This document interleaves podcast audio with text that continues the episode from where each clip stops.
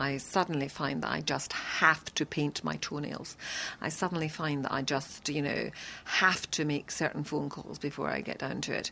And, uh, and I, I'm afraid I used those avoidance techniques even when I was studying. I always found that there were things that were so pressing they had to be done before I did anything else. and I think you really have to take hold of yourself and say no. Even well practiced writers like Helena Kennedy suffer from writer's block. Here are a few of their suggestions for curing it. Jane Dorner, freelance writer. Perfectionism is a myth. You're never going to achieve perfection. So you might as well be a little bit under it.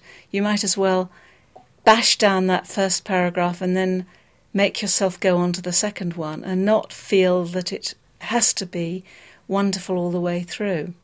Martin Amis, author and critic. Well, my father used to find going to post a letter just, or having a shave, some sort of mechanical task. You know, often you're not, you shouldn't struggle, you should just wait. You know, take a day off or, or just read. If you're struggling, and some days you feel you couldn't write out a, you know, an instruction on a tube of vitamin C, the words just aren't there, then replenish the words and sit and read for a couple of hours. Mm. Helena Kennedy. What I do is, is I go to the meat of the argument, knowing that that will not be the beginning. And I find my beginning later. So don't, don't allow yourself to just sit there. Go into the argument and get the argument on the page, and then sometimes that will help you to mm. find the best start. Mm. John Pilger.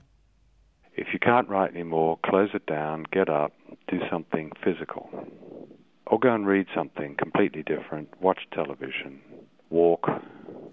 The physical often helps. Brian Walden. Rest up. Go for a walk. Have a pint.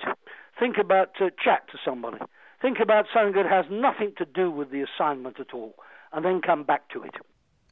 Matthew Kelly. Time management is very important if you really think that you've got a block, work out what time you've got and stop and say, right, I'm not getting any further with this. Then let's leave it. Mm. Do something else. Mm. Go and do the dishes. Get rid of clutter. It's kind of cathartic. It? Yeah. Get rid of tangible blockage to remove an intangible one. From the Open University.